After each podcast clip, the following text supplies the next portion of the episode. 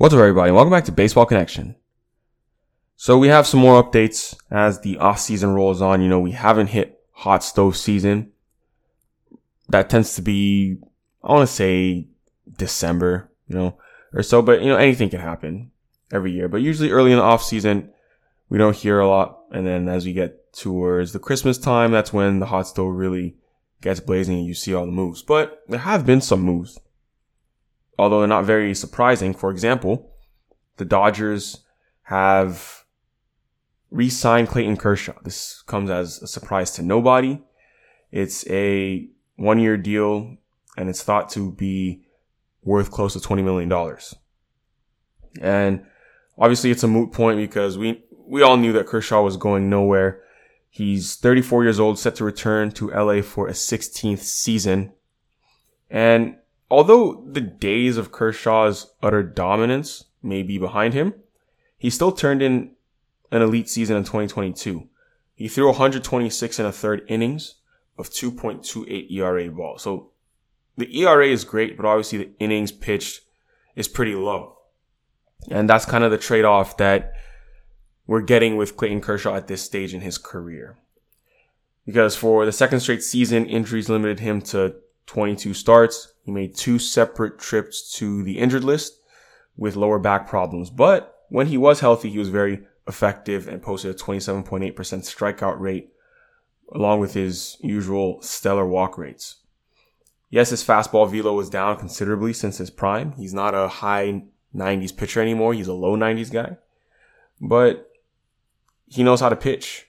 That's what matters. You know, there were a couple years there when when he lost the velo and Kershaw was getting hit around a bit, but he kind of reinvented himself and learned to pitch with lower velo. So that's kind of a adjustment a lot of pitchers have to make. I remember when that happened to CC Sabathia, where he was no longer, you know, the 97, 98 guy. He was more of a 92, 93 guy. He had like a year or so where he really had to adjust and then he was very effective once he learned to pitch with the lower velocity. This happens to any pitcher that ends up pitching for a really long time because naturally they're going to lose velo unless you're Justin Verlander, for example, who who has just been throwing flames even at his age of 39 or 40. How how old is Verlander? I think he's he's got to be 40 now. So, yeah, I mean Verlander is 39 and he turns 40 in February. In other news, speaking of Verlander, this is related to him. Justin Verlander has opted out or he declined to take his player option. So he will become a free agent. He will become a free agent this winter. And coming off a World Series victory with the Astros, you would think that he would just sign right back with Houston, that Houston would give him whatever money he's looking for because he's having a Cy Young season and a World Series championship. They just don't want him to go anywhere. That would be my assumption, but you know, stranger things have happened. Stranger things have happened, but I don't see the, I don't see the Astros letting him go. I'm sure his, his camp and the Astros are in contact already and they're saying, okay, how much money do you want? And we'll give it to you for a one year deal or two year deal or whatever it takes to get him signed and remain in Houston. The Braves are signing right-hander Nick Anderson. So it's a split deal where Anderson will earn 875k in the big leagues and 180k in the minors.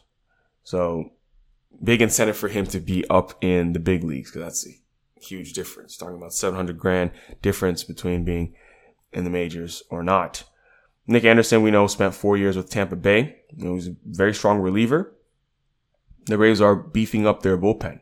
You know, Anderson was one of the best relievers in the league over 2019 and 2020, splitting his time with the Marlins and Rays.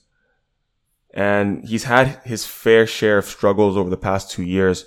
However, the Braves are obviously banking on some upside here. The, the concern with him is that the injury he was diagnosed with was a partial UCL tear in spring training 2021. He made just six appearances before going on the injured list and never returned. And then he had a procedure, not Tommy John surgery. It's called a UCL brace procedure in October 2021. Didn't return until August 2022. And he actually just stayed in the minors when he returned because he had some other injury, I believe, with his foot. So we haven't seen Anderson play in the big leagues meaningfully since 2021. But, uh, I mean, what, what are we gonna, I'm sorry, not since 2021, since 2020. Um, so it's a low risk play for the Atlanta Braves. It's cheap and he's only making a smidge above league minimum, league minimum 720. So at that modest price point, you know, you're, you're just banking on the upside, low risk, high reward. He's not costing much and he would be huge value if he can rediscover his previous form. So it's possible the Braves are facing an off season of tight spending because even though they've won five straight National League East titles, they're facing a situation where they might be paying the luxury tax for the first time. They've never played, they've never paid it before, but you know, right now looking at their roster, they would have to do so most likely in order to retain Dansby Swanson. Dansby Swanson is a free agent this winter and he's going to be looking to get paid. So if you want to retain him, you're going to have to pay top dollar or you have to find a replacement. And the other shortstops on the market are also going to be asking for top dollar unless they decide to go a low cost route, which I, I don't know if the, the Braves should do.